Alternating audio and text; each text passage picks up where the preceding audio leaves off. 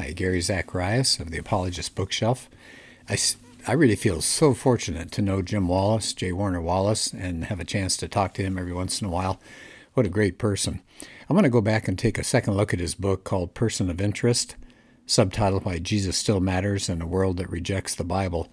And I really like what he's done in this book. He's talked about all sorts of human endeavor that has been transformed and um, just uh, increased tremendously because of Jesus Christ. So this chapter is called Jesus the Unfounded Fiction question mark chapter 6 and he starts with a quotation from William Dean Howells who's an American editor and author and he said this is uh, Howells speaking Christ and the life of Christ is at this moment inspiring the literature of the world as never before and raising it up a witness against waste and want and war. It may confess him, as in Tolstoy's work it does, or it may deny him, but it cannot exclude him. So he's going to focus in this chapter of what Jesus has meant to people in the world of uh, literature. He actually starts interesting. He starts talking about Elvis Presley what an impact he had, and how so many people have retold the story of Elvis. Apparently, there are hundreds of books that are written, and uh, I think they said he had over a billion albums sold and earned 39 billion uh, sorry 39 million dollars in 2019 alone. And he's been dead for years but he's still cranking out a lot of uh, interest in people. And he says uh, there's some truth and there's been some legend mixed up in of course the presley story but even though there's a wide variety of fables and stories written about elvis but they were based on the true elvis story. And he's, he has a page there where he lists all the things that you would find out, no matter what you read about Presley, whether it was a song about him or a real story or whatever, fables and all, you still come up with a, key uh, list of things that were true about Elvis Presley.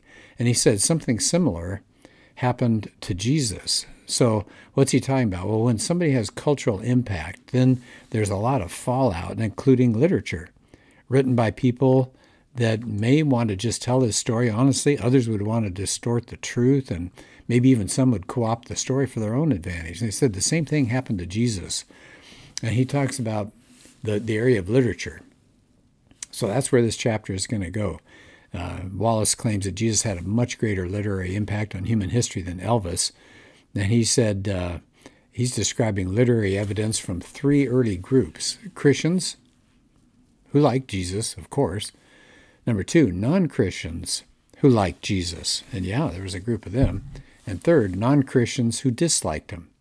He says, So, what do we learn from these stories? What, what kind of impact did Jesus have on the history of world literature? And could we reconstruct, based on just these stories, could we reconstruct what Jesus was really like, the truth, without the New Testament?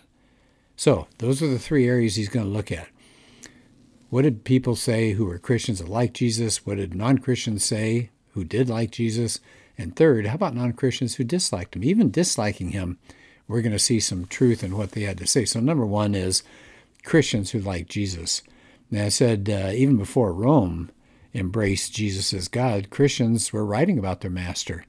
And we've got uh, students of the apostles, Ignatius and Polycarp, for example. They're describing the Jesus that they learned about when they sat at the foot of John. Clement of Rome describes what he learned about from Apostle Paul. And so, even before Christianity was a state religion, you have these Christian leaders reiterating the claims of Christianity. They wrote letters, they wrote manuscripts to, to each other and to local congregations. And the story of Jesus had a tremendous impact on early believers, no kidding. And you get a huge collection of early literature. You get uh, local congregations being written to, uh, encouraging each other as leaders, and writing about the impact. These leaders would quote from the New Testament. In fact, you can almost recreate the entire New Testament just from what the early church uh, leaders had to say. Um, so let's move on from that point. He says, without any details of the New Testament manuscripts, we could construct the author's claims from all sorts of stuff about Jesus. If we just limited our investigation just to the early leaders who had contact with the eyewitnesses so that we could retrieve important details about Jesus' life and his death and his resurrection. So there you go. So, first of all, Christians who loved him, they said a lot of things about him, so we could reconstruct his life. Okay, so let's go to the second area non Christians who like Jesus. Okay. Oh, by the way, let me go back one more thing on this section about Christians who like him. Said if you really wanted to erase Jesus from history, you got to do more than destroy the New Testament. You'd have to get rid of all those letters and books that are written by Christians who liked him in those early centuries. Okay, let's go to the second area non Christians who like Jesus. Said there are groups that had some non canonical writings. They liked Jesus, but their desire was basically to co opt him, and so they would alter sometimes the canonical narratives. And some of them were Gnostics. They, uh, I've, I've written about the Gnostics before, and I've, I've put some podcasts together about that. So it says, wait a minute. He said, how, how could somebody write about Jesus and, and have it false but get away with it? Well, you have non canonical authors. They waited until people who really knew Jesus were dead, or they wrote way far away from wherever the witnesses could check this stuff and then legend would begin to emerge. But despite these legendary portions, these non canonical documents would at least presuppose and acknowledge the claims of the Matthew, Mark, Luke, and John Gospels, just like the Elvis stories were based on the real Elvis. So we've got stories here, for example, uh, there's something called the Gospel of Peter. Now, that was probably between 150 and 200 sometime. And uh, that's a Gnostic book, and they held a really low idea about the material universe and the human body. They didn't like that. They thought that stuff was kind of gross. And Jesus, therefore, is more like a spirit. But you know, despite those distortions, you've got details about the Passion Week, just like he did in Matthew, Mark, Luke, and John. It names the disciples, has things about the Gospels in them, like the resurrection. Here's another one. It's called the Gospel of Peter. I'm sorry, Gospel of Philip. That's something between 180 to maybe 250. It's also Gnostic, and supposedly Jesus has a source of secret wisdom. You know, that was typical for the Gnostics. Secret knowledge is what saved you. But okay, so that's different than the canonical Gospels. But Gospel of Philip says Jesus is the Savior. He calls him the Messiah, Son of Man. Has a lot of verses in there that come right from the Gospels of Matthew and John. So these are non Christians who like Jesus and they repeated a lot of common truths, even though they stuck in some falsehoods. And these details are not coming from church fathers, but heretical texts. So it says even if you destroyed the Christian scripture and you got rid of the writings of Christians who liked Jesus, you'd still know quite a bit about him from these non Christians who liked him. Okay, so there's a second area. Here's the third area. What about non Christians who didn't like him? So you've got some Roman and some Jewish voices. You can tell they were really hostile to Christianity, but they gave us more information about Jesus. So, for example, there's a man named Thallus. He was a Greek speaking historian. There's Mara ben Serapion. He was a Syrian philosopher. Akiva ben Yosef, a Jewish rabbi, Epictetus, was a Stoic philosopher. Pliny the Younger, he was a lawyer. And if you just take those people and you look at that group, they're hostile to Christians. They dislike Jesus, but you got a robust profile of Jesus that you could reconstruct. They slandered him, but they based their attacks on common claims, which I think is interesting. So it said you would learn a lot from people who denied Jesus' power, and, but you'd learn much about his life, his ministry, his death, and his resurrection. Interesting, huh? It says, we can reconstruct every major claim of the New Testament without reading the gospel or the letters of Scripture, even though those people really tried to twist it all. So it says at their foundation, they re- reiterated the claims of the New Testament authors way before the, these claims became popular or way before Christianity became the religion of the empire. All right, so he gets done with that. And then the last part of his uh, chapter here is subtitled Jesus Dominates the Bookshelves. And I thought this is fascinating, I guess because I love to read. But it talks about classic literature who wrote about Jesus and were changed by Jesus. And he starts off with some of the ancient ones, things like The City of God by Augustine, uh, Thomas à Kempis, Martin Luther, John Bunyan, Jonathan Edwards. Maybe you recognize a few of these names. G.K. Chesterton, then in the more modern times, you got Bonhoeffer, C.S. Lewis, Elisabeth Elliot, Francis Schaeffer. he says, you know, Jesus created such a tremendous literary fallout. Said we got an entire industry because of him. The Bible was the first book that ever got printed. Jesus dominates today the publishing industry. Says he has inspired more writers and been the topic of more literature than any other person in history. So he says, How do I know that? He said, Ask CIA analyst Peter Dixon.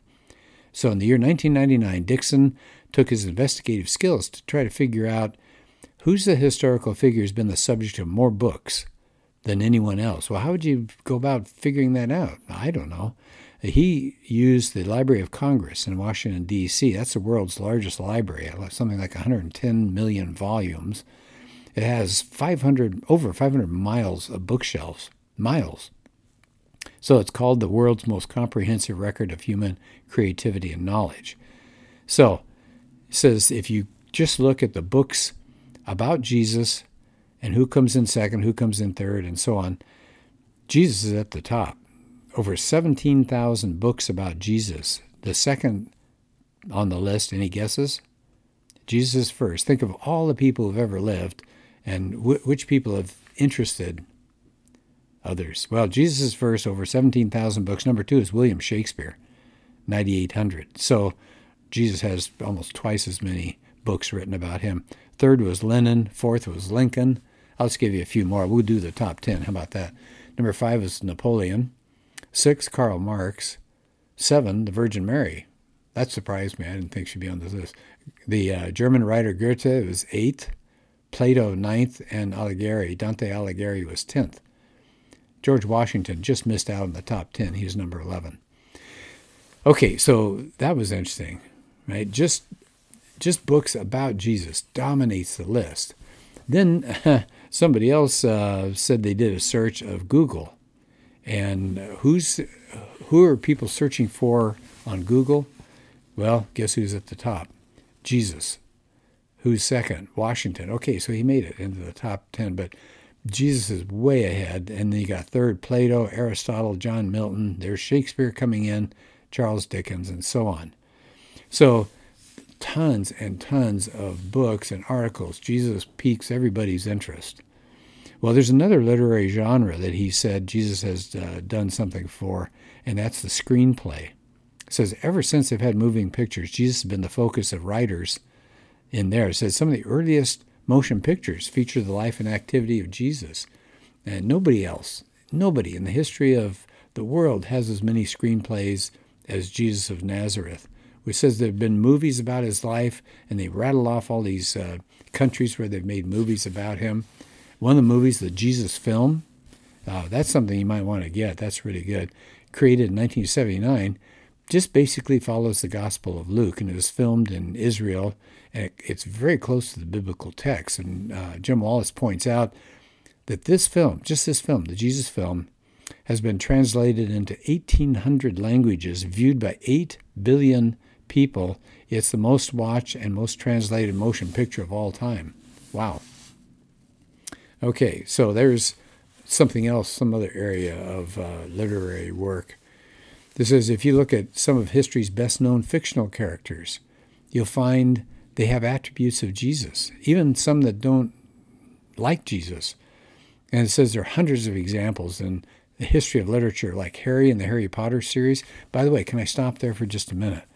Um, there, there's a man who does a lot of Christian books, apologetics books, and has his own talk show and all. Frank Turek, T U R E K, and he talks about the Harry Potter series and other books about superheroes and all, and how they somewhere in there they, have the Jesus story.